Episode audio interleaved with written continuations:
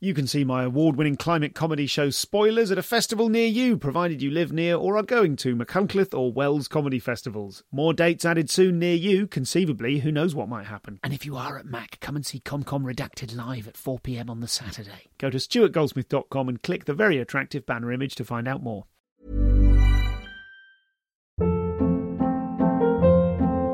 Hold up. What was that? Boring. No flavor. That was as bad as those leftovers you ate all week. Keke Palmer here, and it's time to say hello to something fresh and guilt-free. Hello Fresh. Jazz up dinner with pecan-crusted chicken or garlic butter shrimp scampi. Now that's music to my mouth. Hello Fresh. Let's get this dinner party started. Discover all the delicious possibilities at hellofresh.com. This is a podcast from comedianscomedian.com.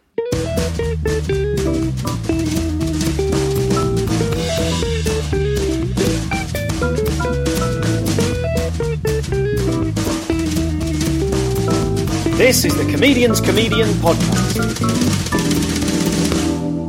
Hello and welcome to the show. I'm Stuart Goldsmith, and today I'm bringing you the second part of my conversation with stand up comic and comedy actor David Cross. You might want to download the first part to get some context on this one, um, but if you haven't done that, you can probably charge straight in. Keep listening for details of the exclusive extra content from David's CD It's Not Funny that he mentioned last week that is now exclusively available via this podcast. It's, it's sort of, you can think of it like a hidden track. Uh, if you remember, we also talked about David's early material, his anger, and how it manifests in his comedy and his life. And now we're straight back into discussing offence and outrage. Here's David Cross. In It's Not Funny, when you're talking about Bush executing, in your words, retarded people, I think that's a, there's that's a less. That seems to me, from my listening of American phrase, that seems That's a less an old- PC phrase. Yes, that's a, that's an old. Uh, um, that's what I had an old bit about Bush electrocuting retarded people. Okay, That's from my stand-up. That's not in that thing. That's like old, old, old, old, old. Like one of the Oh, first I things when I, you, Okay. you wouldn't have heard it. It's one of the first things th- where I started to shift into more of that stuff. Uh, In response to your question from earlier, it Yeah. was an early, that the first Bush. Mm-hmm. I think that was a reference to that, and that was a real thing where he did uh, execute people he knew that were, were retarded in the state of Texas. Um, but anyway, go ahead. So, because I've, heard that bit, I thought that was on one of your, your CDs. It is. it is, but it's I'm a reference it- to an older it- bit. it- yeah, there's there uh, because his his father also did that as well. I as understand. I understand. So, but with with things like that, and the line is, you know, every time uh, Bush executes a retarded person, an angel gets his wings. I forgot about that. That's yeah. funny. So, uh, I'm gonna have to check me out. so with something like that, um, where that could cause outrage, one would imagine in some audiences.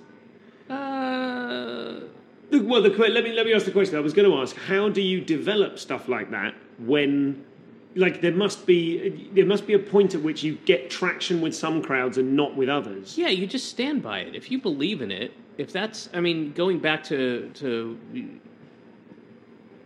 you referenced a couple times, you know, my fearlessness, um, which I don't see as fearlessness. It's just what I am and who I am, and I would, I would argue that other people, where I don't have a filter, I think other people do, and that's cowardly. But that doesn't necessarily mean I'm fearless. You know what I mean? In, in a relative sense, everything being equal, I think they're cowardly more than I'm fearless. If that if that makes sense. Um, uh, it's just you know that's a thing. Uh, I just don't have that thing in me that wants to please everybody. I guess Yeah.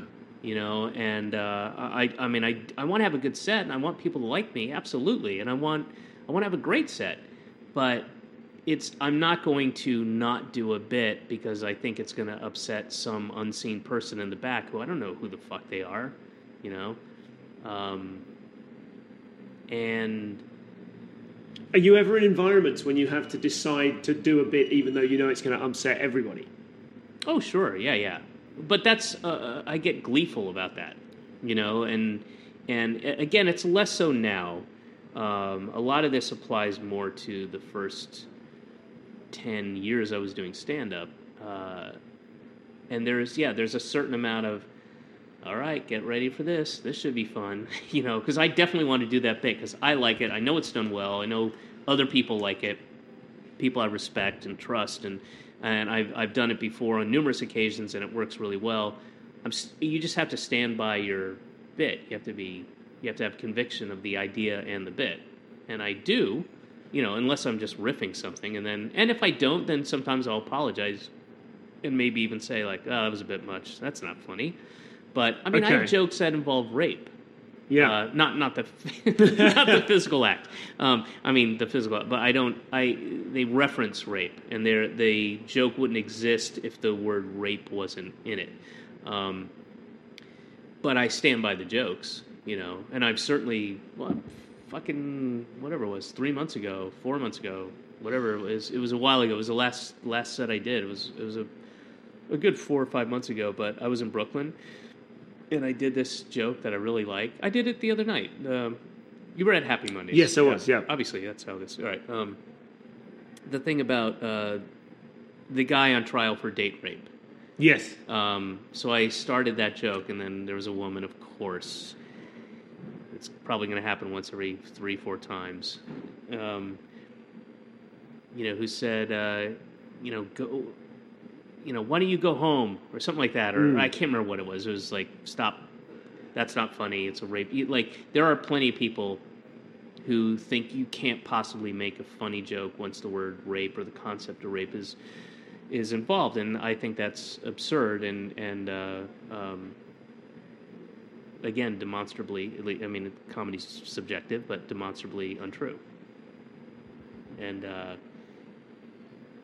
yeah, so So, well, let, just to pursue that then. You, so, uh, there's a difference between not caring about pleasing people and not caring about offending people, and somewhere on that a line huge is sort dif- of a huge difference. Yes. yes, and and again, I don't. I want to please people. I just won't alter my stuff to please people. I mean, I will, I will comment on it, and I will try to win an audience back, and I'll, but I'll just do it in varying degrees. I'm not going to abandon my material. I may present it a different way. I may keep trying. One thing I've always done, ever since I started, was comment on the situation. It, it's never bothered me to go, "Wow, this isn't working." Um, you know, let's see, let's see how we can make this work. I'm not a bad guy.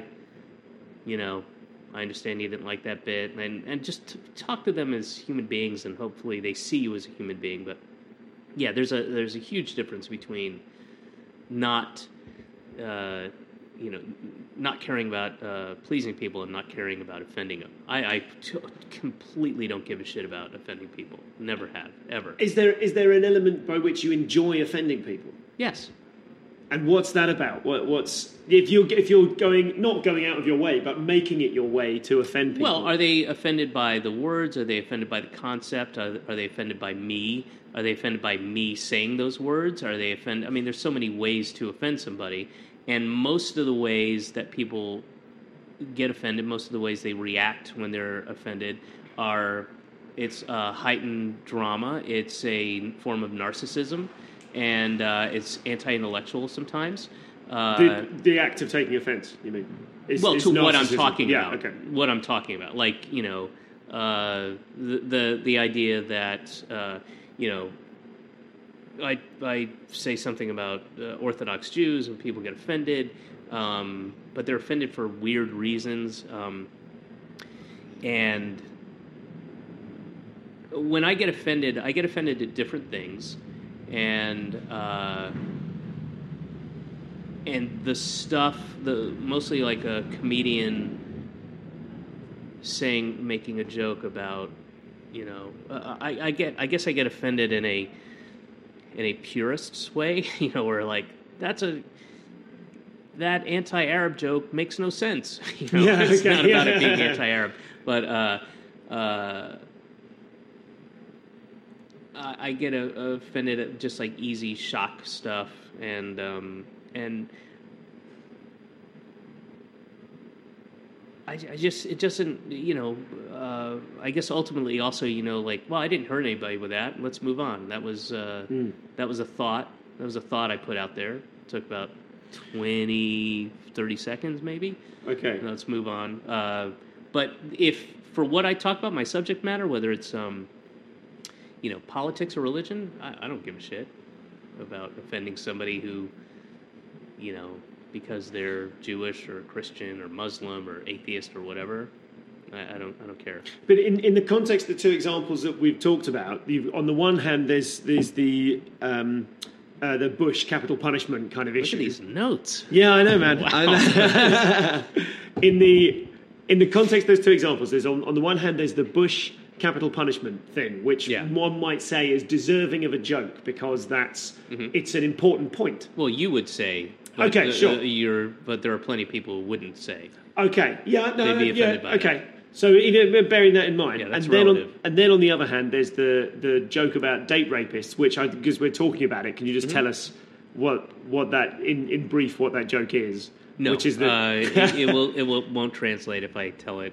okay, You know, okay. I just would like people to be able to understand there's this. performance involved, and, and I don't want to do it. Um, But okay, but but it's fair to say that that joke is, or is it fair to say that that joke is that's kind of like a riff on an idea about about the a, a date rapist defending himself in court, and that maybe is that, does that have less kind of societal value to the one about Bush executing I don't care. people with learning I don't difficulties? care. I'm I'm up there. I mean, unless we're talking about a, a you know, doing 30 minutes in uh, in New Cross. I, I when I'm if we're talking about the work that I'm putting out there for everybody, you know, Mm-hmm. like the the CDs, the the specials, and stuff like that.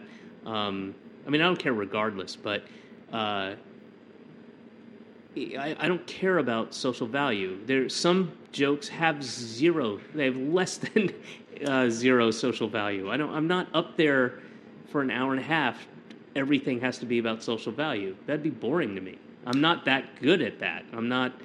Uh, I'm not Bill Hicks. You know. I, I don't. I have things that I'm passionate about, and and um, and uh, and clearly as as as I as my body of work increases, uh, you can point to some stuff and go, well, look at that, you've got three hours on religion, you know. So clearly that's, but you know, in the in a in a show, if I'm doing an hour and a half, two hours, whatever, I mean, that's religion is what 25 30 percent of my maybe maybe you know even peripherally uh, part of my set. I mean there's a lot of stuff and um, I, i've never nor do i want to try to make every second have social value No, but what, but what I mean is, in terms of whether or not someone gets offended, I might look at it and go, well, it's okay for people to be offended by the idea that the state is killing people with learning difficulties because it's that's a, that's a thing that's worth talking about.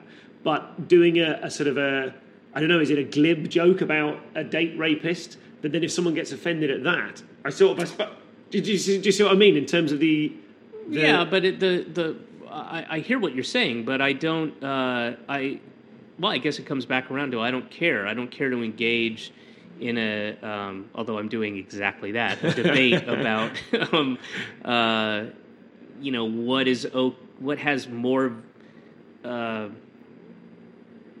what has more leeway in its uh, offensive you know quantitative offensive qualities and what's okay and what's not okay. I just don't care. It's a uh, specifically the the date rapist on trial joke is just a joke i here's here's a joke we can talk about because let's forget the date rape thing here's something that I, I did in the last special it's easy we'll talk about this um, i got uh, uh, i love my wife very much uh, I'm really not selling this joke very well. I love my wife very much. Uh, I, I love her so much. I got her two vibrators.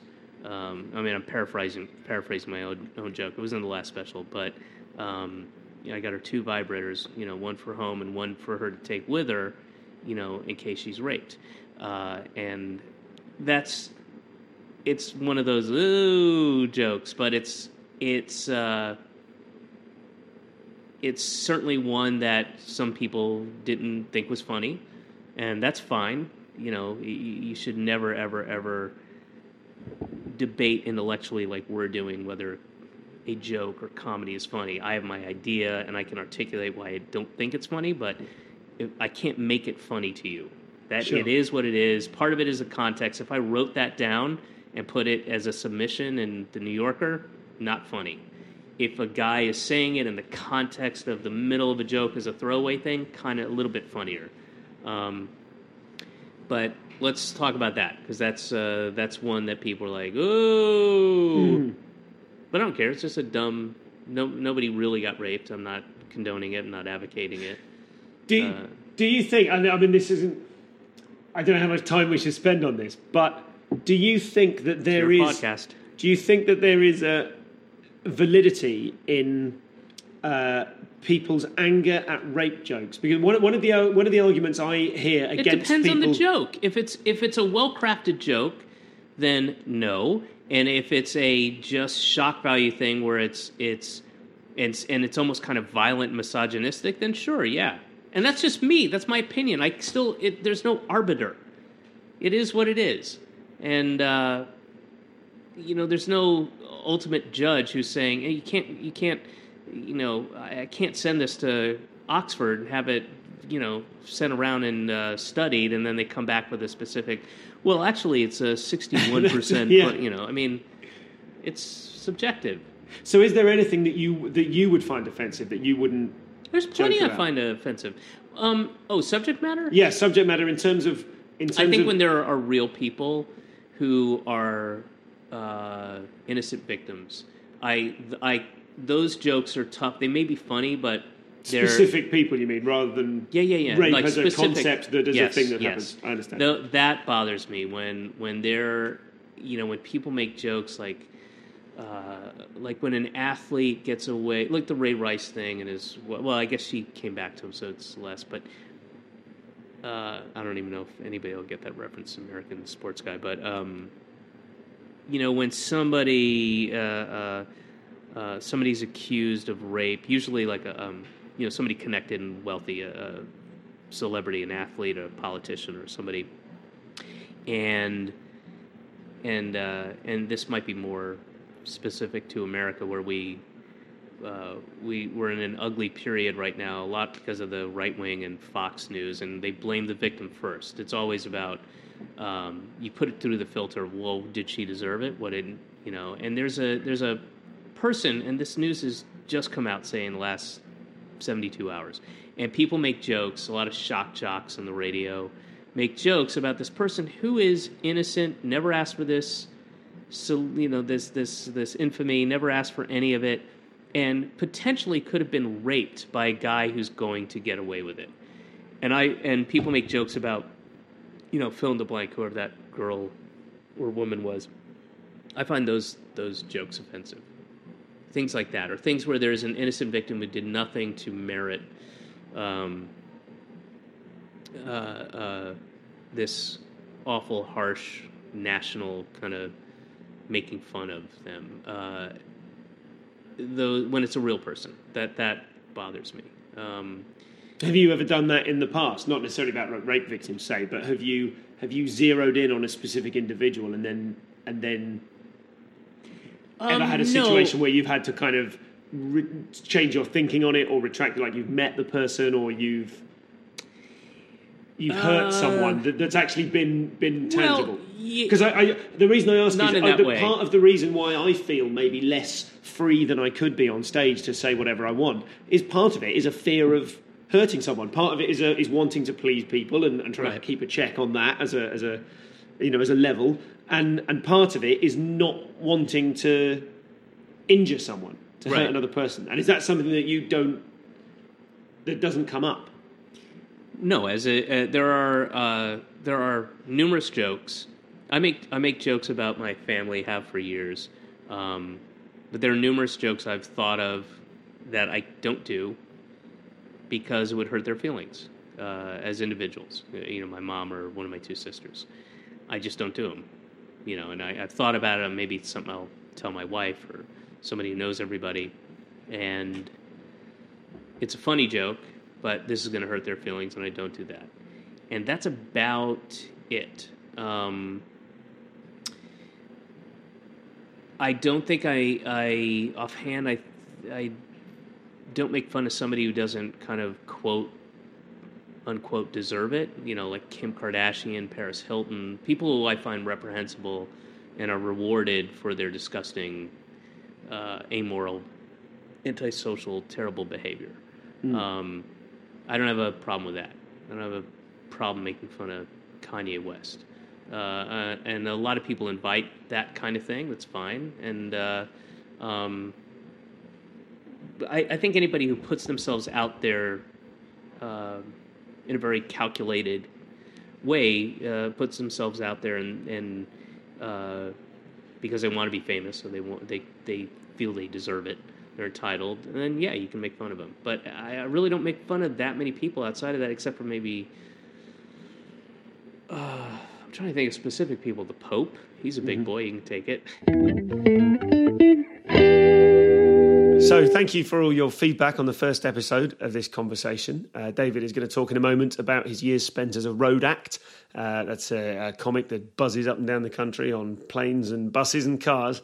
Um, and uh, and what that experience gave him. Now, I, I particularly mention that because uh, I achieved a career first. I don't know if "achieved" is the right word, um, but uh, something happened. I did something that I've never done in 20 years of being a performer. I, I conflate my 10 years as a street performer with my 10 years as a comic in that for reasons that will become clear.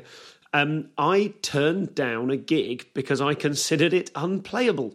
I've never done that before. I'm absolutely used to turning up and just hacking my way through any old shit set of circumstances. I'm going to tweet a picture of it actually, so you can see um, the uh, the specific circumstances of this gig. Um, but I turned up as part of the Leamington Spa Comedy Festival, the otherwise brilliant, I should say, Leamington Spa Comedy Festival, which is very close to my heart because uh, I grew up in Leamington Spa, um, which is a, a little town in the West Midlands. And uh, I mean, it was lovely. I really enjoyed. I did the the big final show there. I did a comedy for kids show there. I emceed a, a new act night with some great new acts, um, including Jack Heel, who I'd never seen before. He was absolutely superb. So look out for him. Anyway, that's not the story. The point is that I uh, I did this big finale show, and I was able to do incredibly local material of the way that I I often can't do because I'm. Um, uh, because I'm from somewhere really tedious. Uh, Leamington Spa, I, I think the problem with Leamington, much as I love it, the problem with it from the perspective of a comic is that it doesn't have a cultural identity. People in Leamington don't know what they are. There seems to me, in terms of the audiences there, to be very little sense of cultural sort of cohesion because they're not you know, the, the extreme examples will be people like Glaswegians or Scousers or even Bristolians are aware that there is a cultural stereotype about Bristolians.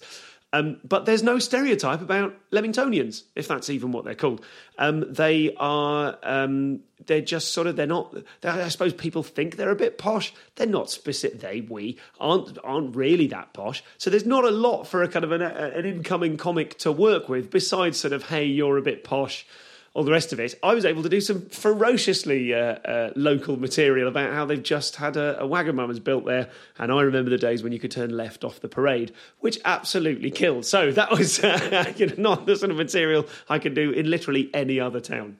Um, but that had all gone very well. The Leamington Spa Comedy Festival was fantastic, and then uh, and then what happened was uh, I went to do a little sort of additional bolt-on gig at the Leamington Spa Irish Club. Uh, and okay, the, the, comics amongst you will instantly spot all the danger signs. Let's see if non-comedians uh, can tell um, when I first started to worry. So I got the email, and uh, I'm going to go on and do 20 minutes in between a band. Eh, that, has got to be the first, the first red flag. Um, so there's a band on, then they're going to stop, and presumably already my mind's racing, and I'm thinking, okay, what's going to happen here is someone's going to shuffle on stage and say. Um, uh, so sorry to stop all the music you've been enjoying. Here's a comedian you've never heard of. So I thought, okay, this is that's that's. I've, I've played worse situations. I've played weddings where they're all looking at you, going, "Why are you doing jokes about yourself and not about the bride and groom?" I, I've been in all sorts of horrific, borderline unplayable situations. I turned up at the gig I was met by a, a very uh, chipper looking guy in his early 40s, I would say, um, who, was, uh, who seemed excited to see the young man from London town, as far as he knew, in a blazer, uh, turning up ready to be thrown to the wolves. I then went round the corner, looked at the venue itself, which was a dance floor with people dancing on it, and about 10 uh, silver tops, very elderly people, uh, men and women, uh, 10 down one side of a long hall, 10 down the other side of this hall, and then at the end, uh, bathed in deep blue and green light, as I remember, not, not actual light, sort of atmosphere, and was a stage with uh, a band doing some lovely Irish folk music as three or four people slowly danced in the middle of the room.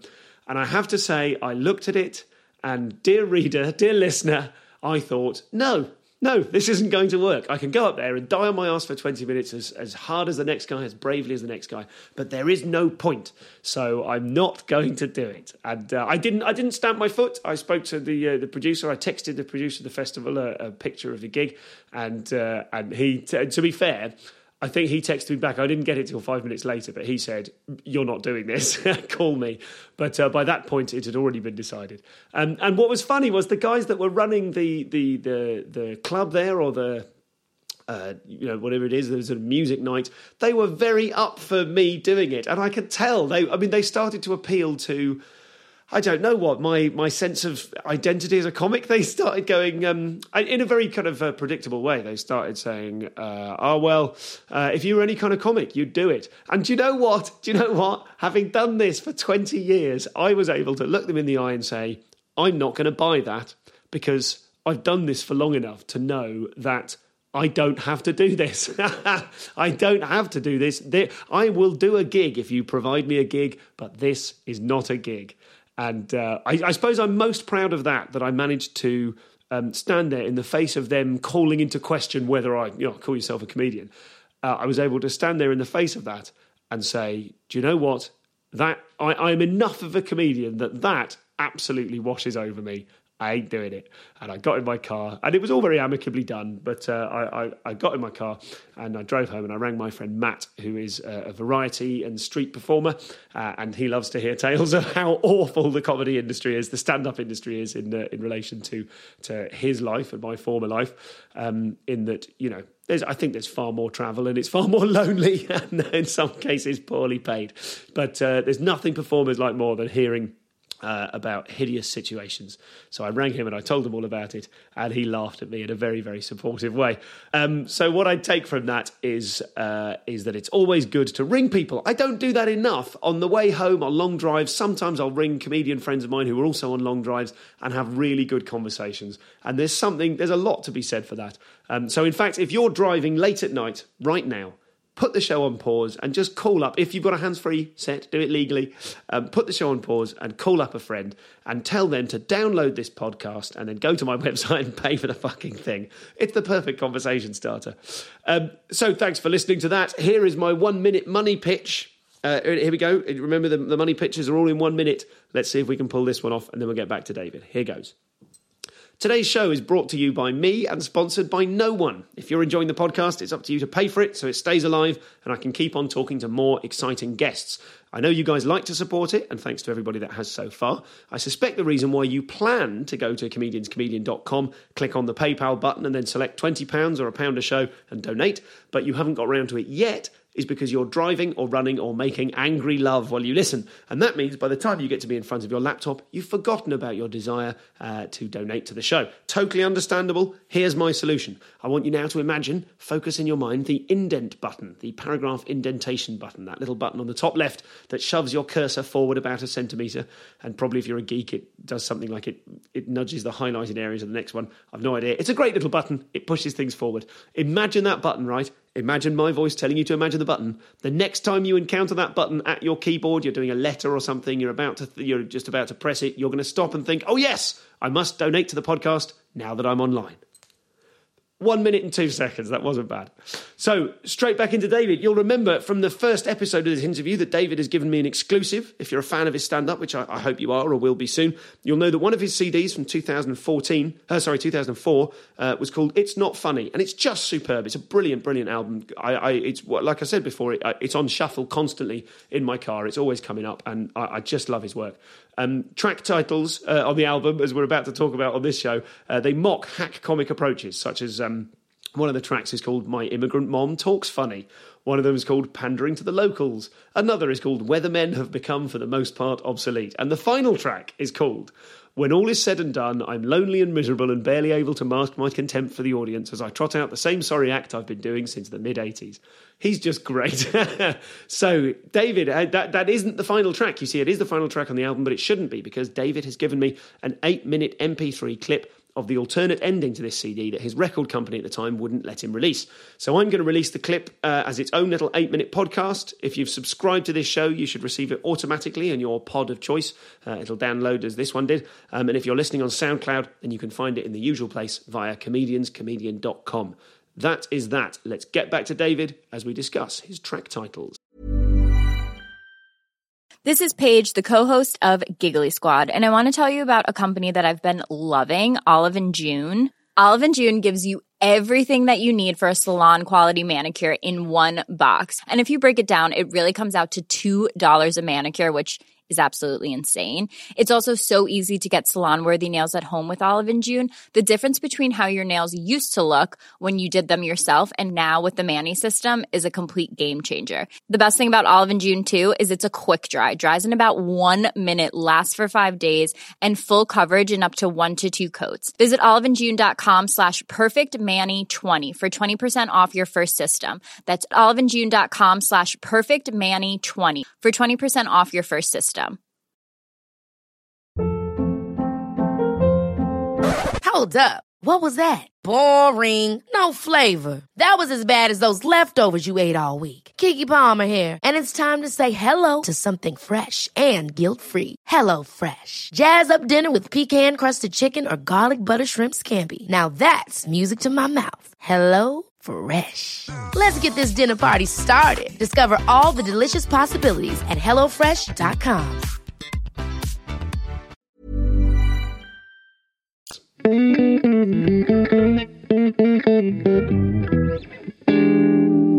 In one of the things I loved about uh, your albums, a couple of them, um, are the track titles. Oh, which yeah. are um, that might be something you've been asked a lot about before. I mean, it really, Yeah. really made me laugh. The, the the title, the titles of the tracks on your album, rather than be the subject you're talking about, are kind of very, very brilliantly written as well. I should add, um, kind of cliched tropes of stand-up. So you know, track number nine: if baseballs had AIDS on them, or whatever it is, you know, and those really, really made me laugh.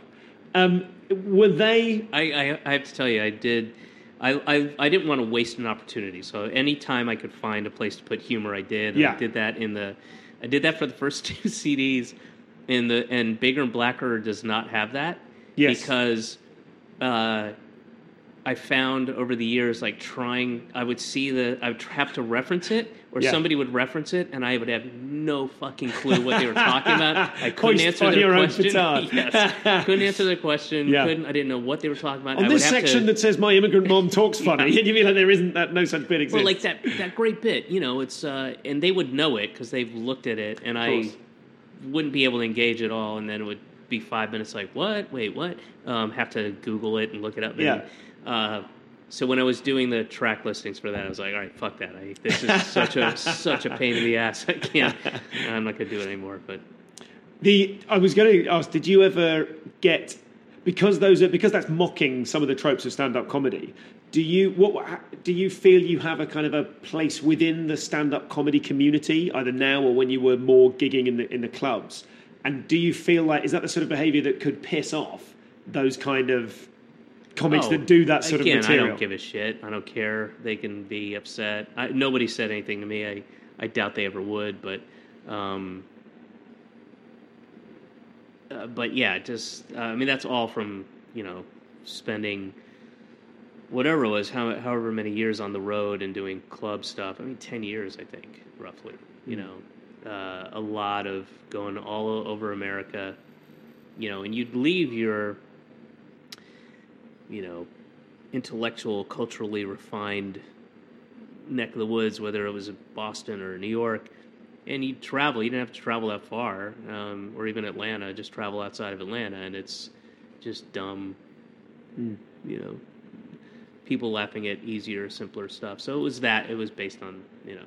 Spe- speaking as someone who myself is doing a fair amount of road comedy at the moment, did that stuff pay off? Do you look back on it and go, "Well, that's where I learned my trade," or do you look back and go, "Oh, a lot of that was effectively pointless"?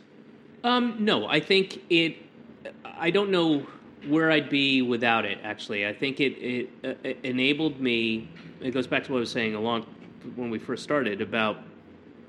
Uh, I was because of the boom, and I happened to be Boston, which was a, you know, kind of a, a big epicenter of that boom, and I happened to be there at that exact moment. I got to I got all that stage work, and it it allowed me to because as I said, I you don't you, you don't want to bomb, you want to do well. Um, it it taught me to be in front of a crowd, a crowd that didn't necessarily uh, want to hear what I happened to have ready for them.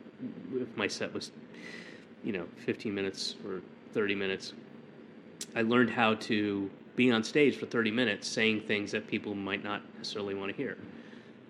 And that was invaluable.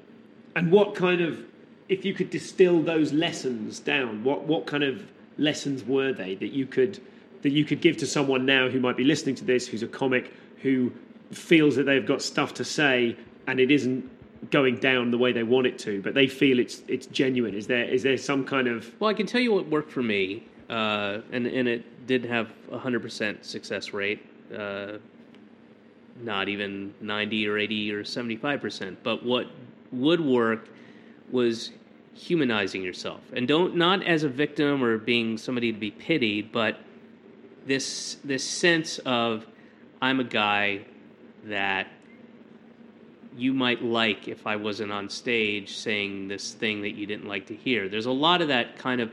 You have to see the audience as an audience and not. You know that they're comprised of individuals, but an audience as a thing is much different than the, the the uh, the parts that it's made up of. You know, they they they become this. It's it's weird, and I don't know that I'm explaining myself very well, but the the audience is a is a is a thing. It's not that lady there with the arms crossed, and it's not that guy back there laughing in the back. It's a it's a big, breathing, living thing that uh, will be different every time. You're always going to be the same. You're always going to be the same. That audience is going to be different, and you have to figure out I'm not I'm not giving you constructive advice here because I, I, there aren't tricks and you know six things you can do, but you have to figure out how to talk to the audience and and make them understand that they're also individuals and that you're an individual. And it's tricky and it doesn't always work, but they will if you're not just out there trying too hard and shouting at them and you know, and I've certainly made the mistake of probably too quickly going to the well, fuck you, I'm just going to do what I want to do mm-hmm. kind of attitude. You know, that was a, a, a lesson I learned, and it's. I suppose that would be my advice. Although I can't tell you exactly how to do it because I don't know myself. It just becomes intuitive after a while. But recognizing, so there's two things there: recognizing and talking to the audience as an audience and as individuals, mm-hmm. and also letting them know that you said about humanizing yourself, yeah. about making them realize that you are just one of them. Yes, without being a victim, you know, without without making them feel sorry for you. You want them to understand, like, as an audience, there's that there's that kind of like show me, especially fucking here, Jesus Christ, uh, you know, what do you got? Like, prove yourself. Is that something you find typical of uh, British? Oh yeah, yeah. Yeah. It's it's pretty. Uh, yeah, it's been my case most. Of, I mean, uh, oops, excuse me. Uh, Happy Mondays was great, um, but I think a lot of people knew who I was, and there was like. Uh, but I've done plenty of gigs here where it's. They real it really is like prove yourself to me, mm.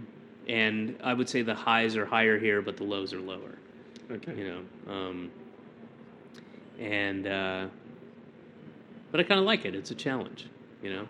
If you were to, and I, I want to move on to the acting stuff as well um, in a moment, but if you were to, how, how, long, how long, is this podcast? I don't know. I'm going to keep going as long as you can until you go. Okay, what the fuck? This, I'm going to leave now. Com- this will comfortably take you from London up to Edinburgh. That should you choose to drive? That's where everyone will be doing it. Um, well, I'll, I've got two main questions about the acting stuff, but I wanted to, to round off the, the stuff on your stand up.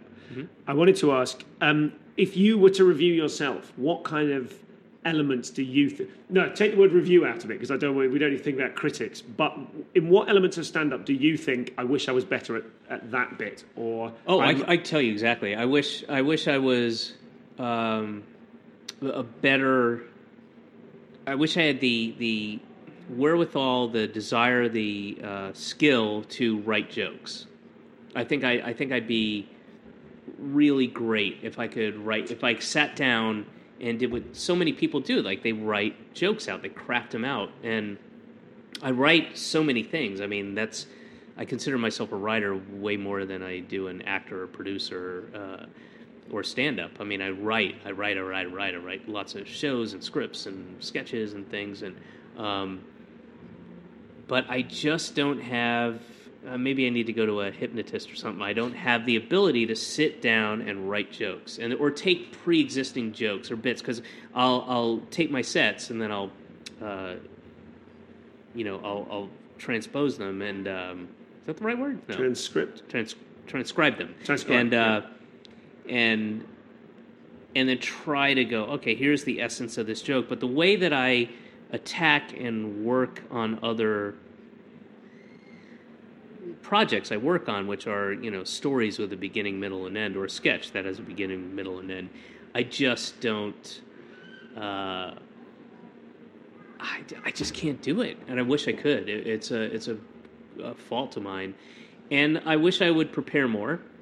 Um, I think that's an old shitty habit I have from uh, being able to justify not doing well by going, well, I, I didn't prepare. That's why it's a, it's stupid. It makes no sense. But um, uh, but yeah, I wish I was a better joke writer, you know, and and had the um, responsibility. that Just could sit down and write. I just can't. I just sit and look, stare, and I can't. I try to craft a joke and I can't do it. And a lot you- of it comes on stage, and I have to hope that oh, I hope this is a good set. you know, that's where all my material comes from. you Okay, know? so you do all of your writing on stage. You have a you have a note, you have a thought, you Yeah, take it on stage, yeah. you just say it normally. And then you build, you build on Yeah, that. I don't, yeah, I don't mean to imply that you know when you're hearing my CDs that that's me riffing. No, that's been that's been a hundred sets of like taping myself, going, oh, that bit because I tend to, um, I will, I really digress.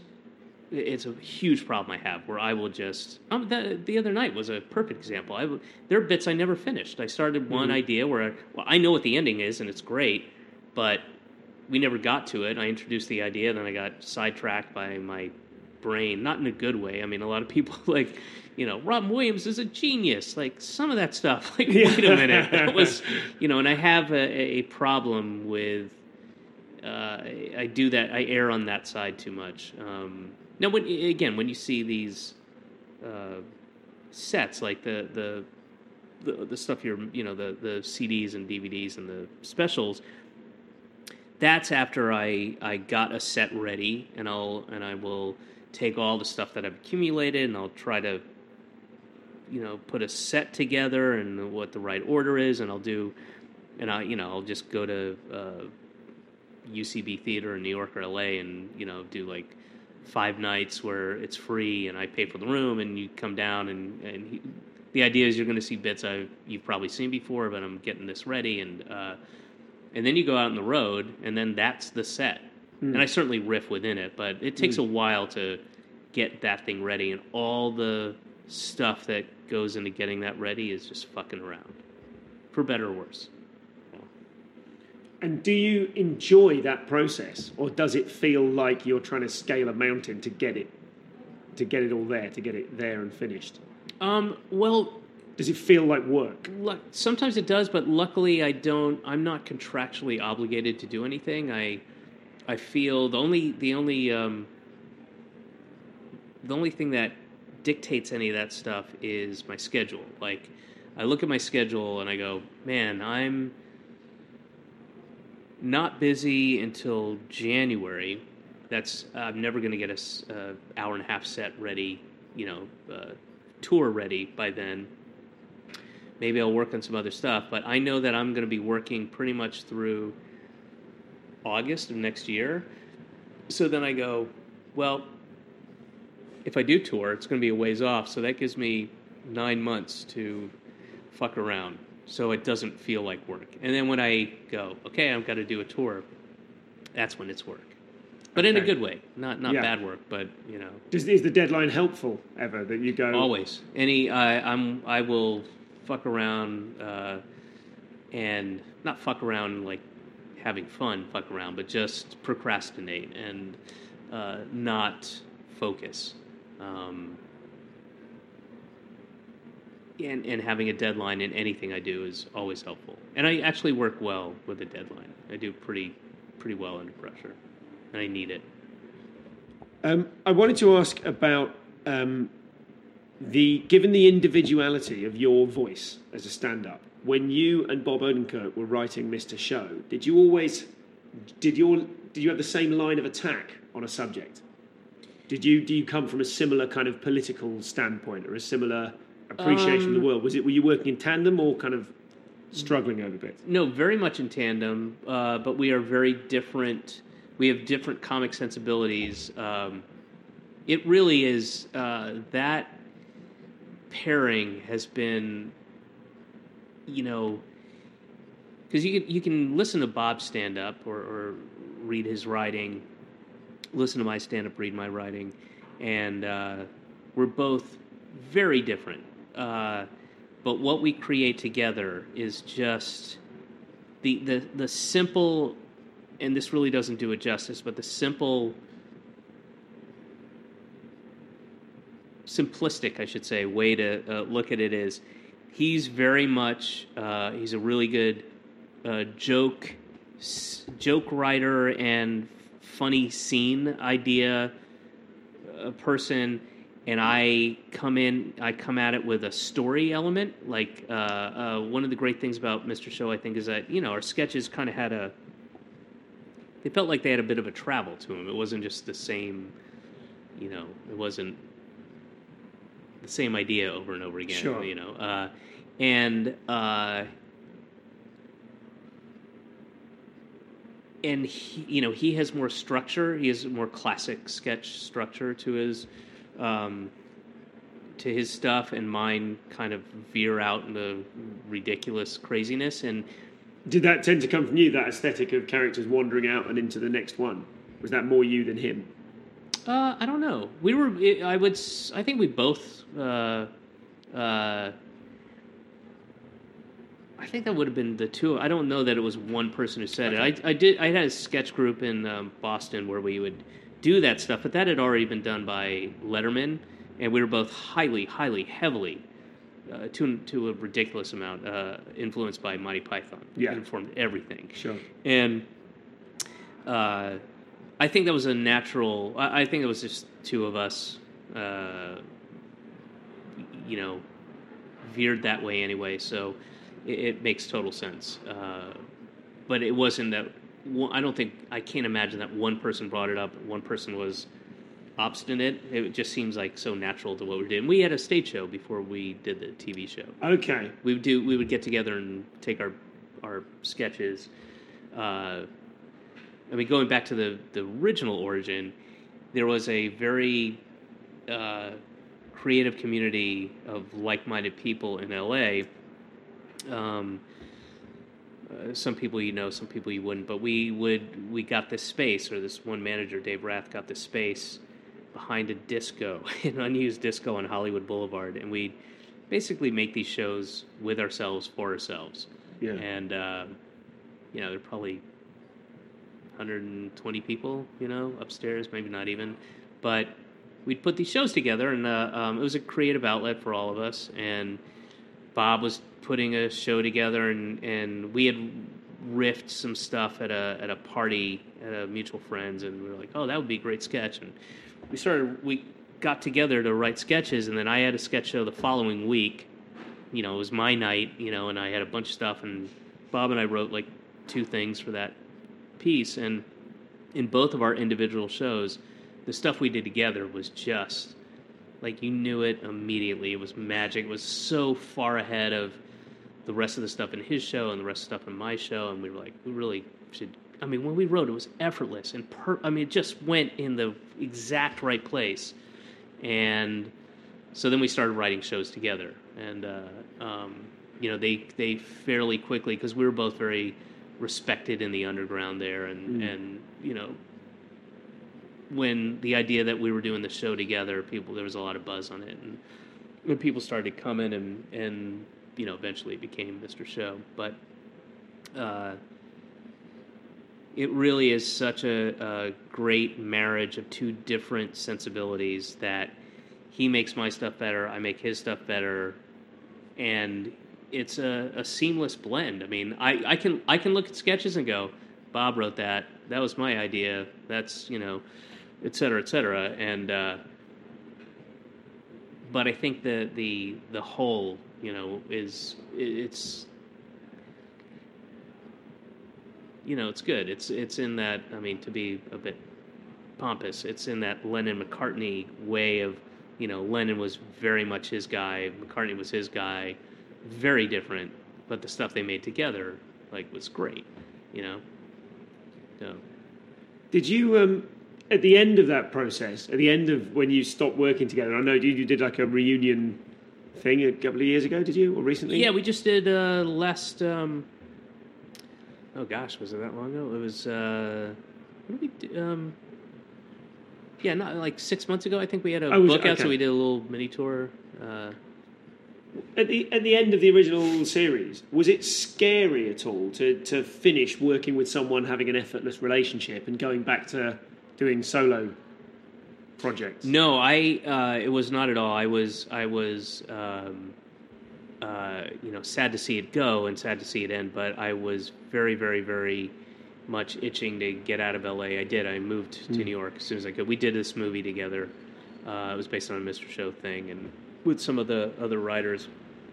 And then, as soon as that was done, uh, I moved to New York. And I'd been wanting to move to New York since I moved to LA. My joke was because I moved to LA from Boston. It was like I'm moving to LA so I can make enough money to move away from LA, and hopefully never go back. But um, ended up marrying a girl born and raised Santa Monica, so uh, there's that.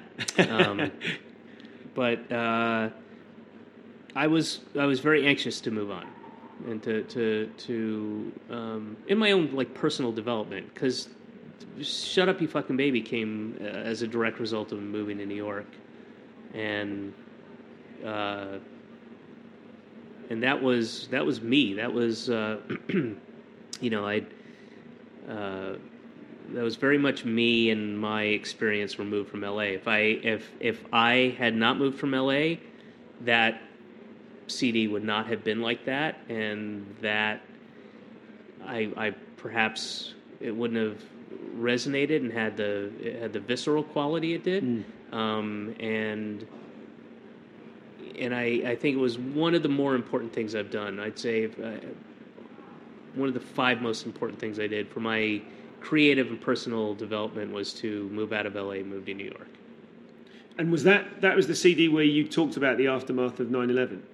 Yeah, yeah. I mean, I was talking about it almost immediately after. Uh, the first, uh, the first person I I saw talk about it, and um, it was really amazing. It was uh, Marc Maron, and it was about a week and a half later, maybe, and he said to the audience, and it was raw. I mean, I I, I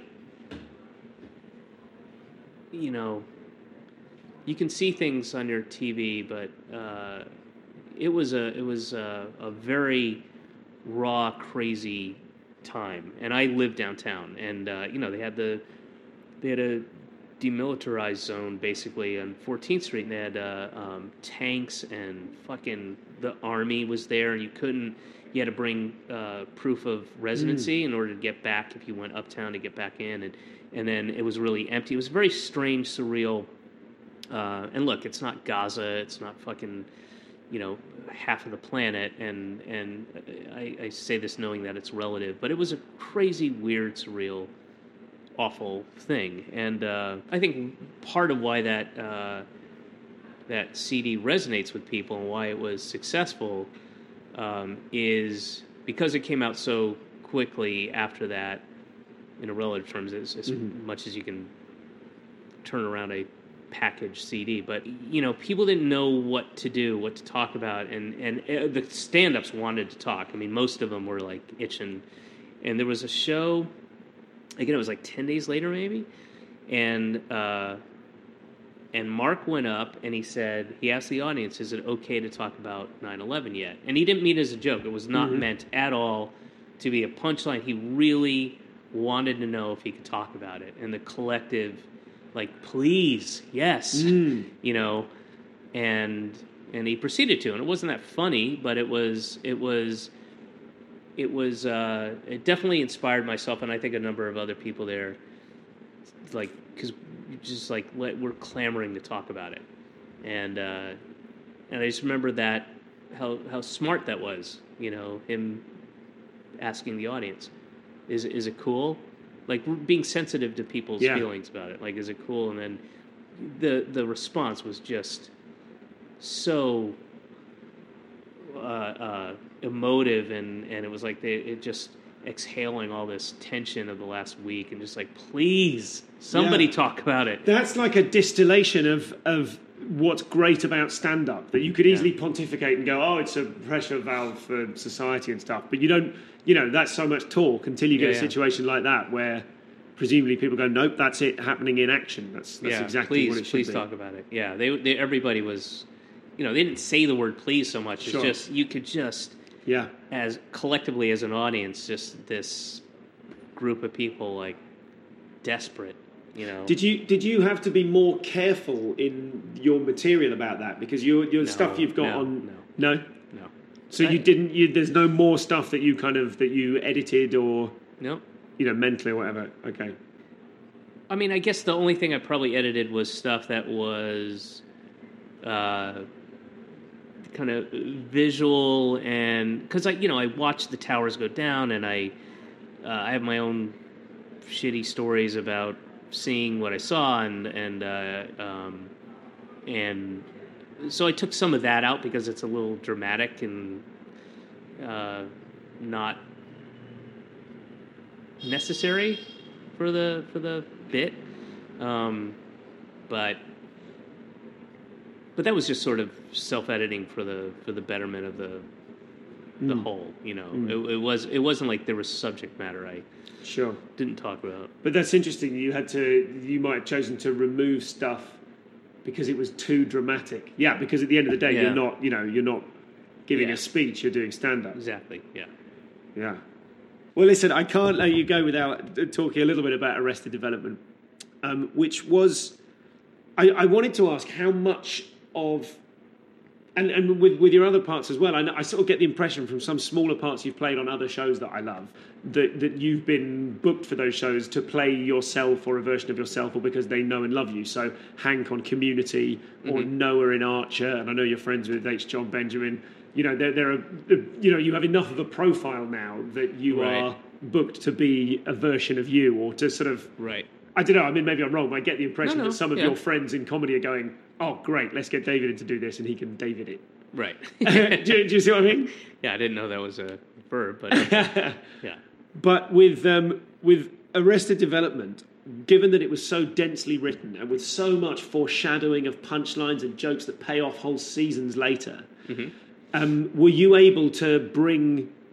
Did you did you purely just bring performance and bringing the script to life, or were you bringing your own jokes and tweaks and suggestions and stuff like that? What was it like to be in that kind of creative environment? Um, initially, like uh, the pilot and the first couple episodes, first part of the first year, I riffed a lot more, and then I learned not to riff because I would just get it. It was a waste of time, and it it was it, because of exactly what you're describing. It's never going to make it in.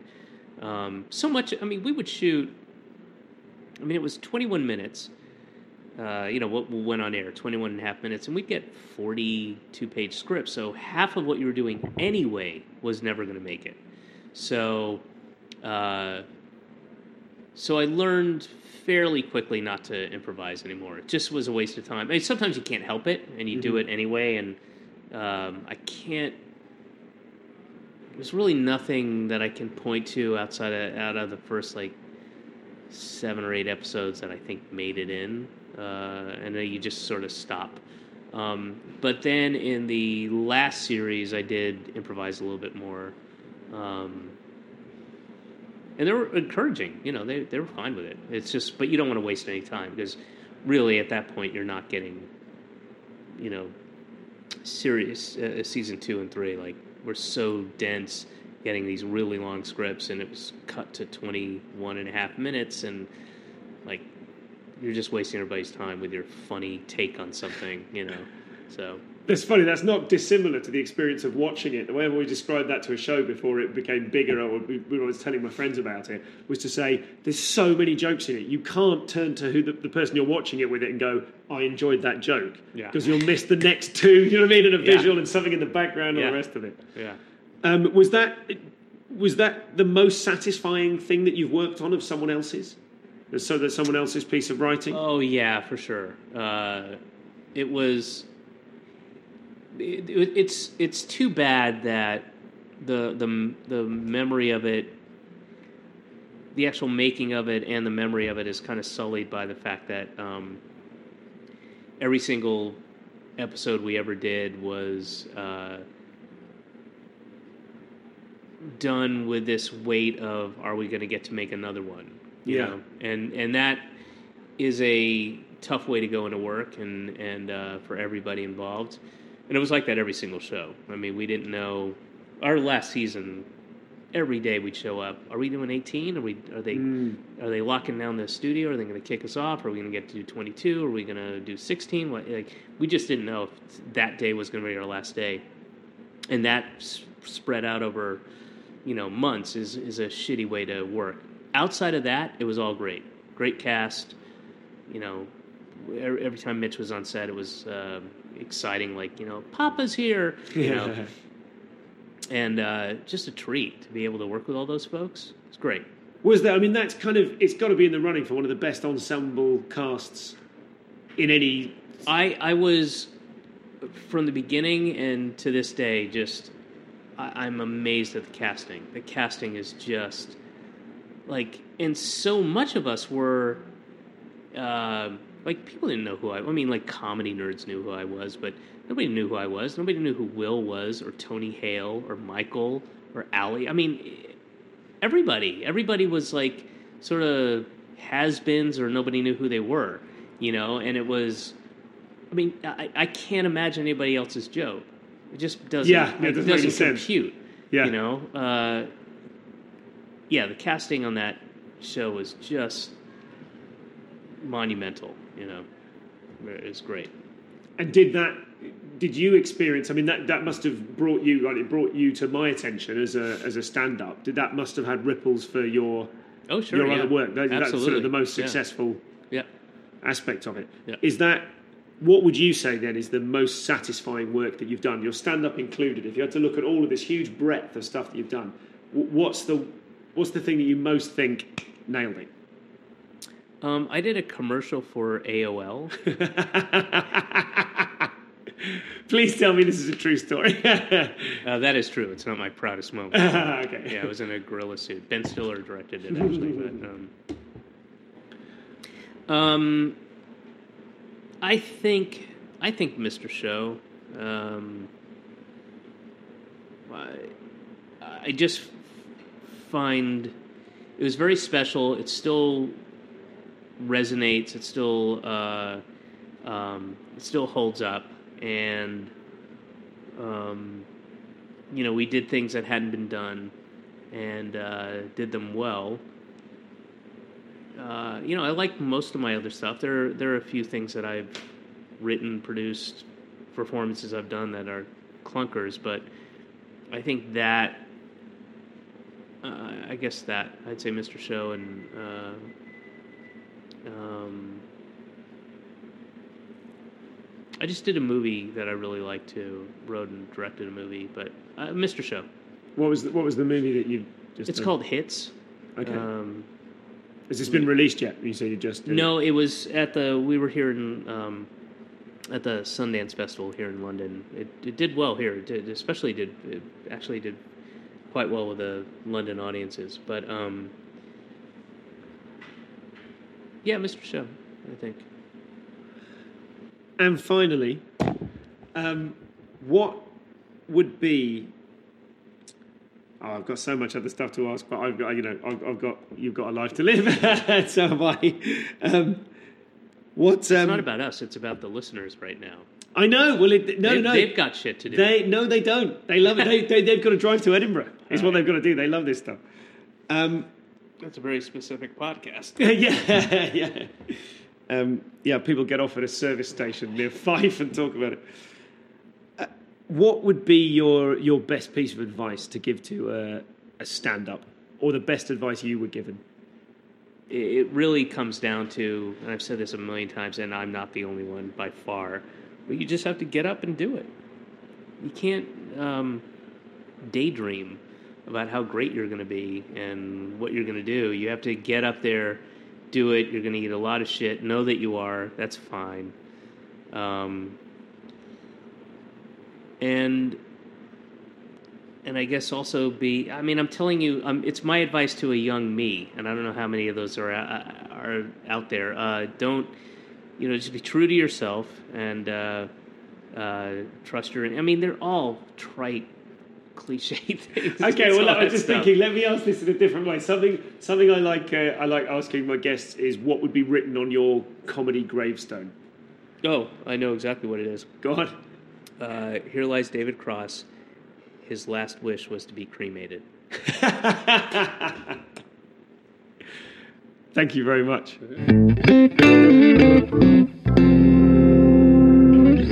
So that was David, and you can see why in those two hours of uh, conversation, I didn't really want to cut anything. I thought that was all good stuff. I'm so grateful to David for coming on the show. Um, this episode was co produced by Nathan Wood, who is a very valued helper of mine. He edits the show together for little more than a line on his CV and the occasional book token. Uh, the pod gremlin, or podblin, for this episode was Olivia Phipps. Thank you, Olivia. Uh, and now I, uh, I need another helper to be paid in peas, I'm afraid, um, and a very specific one. I'm putting together a new website, and it's going to be a slow process over the next few months because I've just discovered analytics. Yes, crazy, the dark magic world of analytics, which I, I can find out so much about you people. You listeners, um, none of it about you specifically, so don't get scared if you're secretly a terrorist. But um, I, I'm learning that 45% of you, I think, are women, which is great. I, I assume there'd be more of a male bias. Um, maybe the women should write to me more often. That sounded wrong, but but from the emails, I'd assumed you were mostly blokes. So it's nice to hear that uh, everyone is enjoying it of fairly equally. But there's all kind of information like that available to me that I'm not making use of at the moment because I don't understand it. Do you live in London or Bristol and fancy helping me out with understanding the murky, inky black world of web analytics? Could you perhaps describe yourself as a user builder? I only learnt that term yesterday. Um, this isn't just a web designer, I should stress. Uh, I've got a few of them in, in the can, some very uh, useful people helping me. But I need a specialist in metadata, taxonomic tagging, and Google Juice. I've made up one of those terms. If you can tell which one, you've passed the first stage.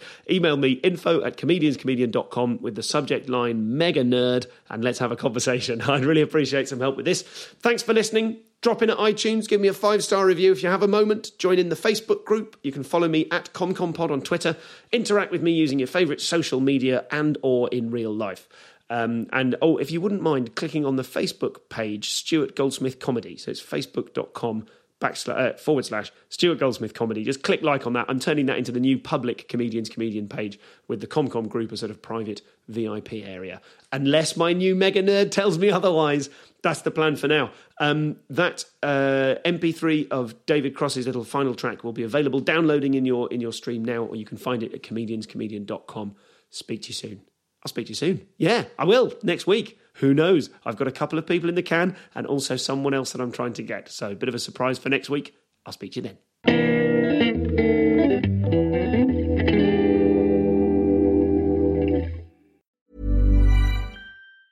Ever catch yourself eating the same flavorless dinner three days in a row? Dreaming of something better? Well, HelloFresh is your guilt-free dream come true, baby. It's me, Keke Palmer.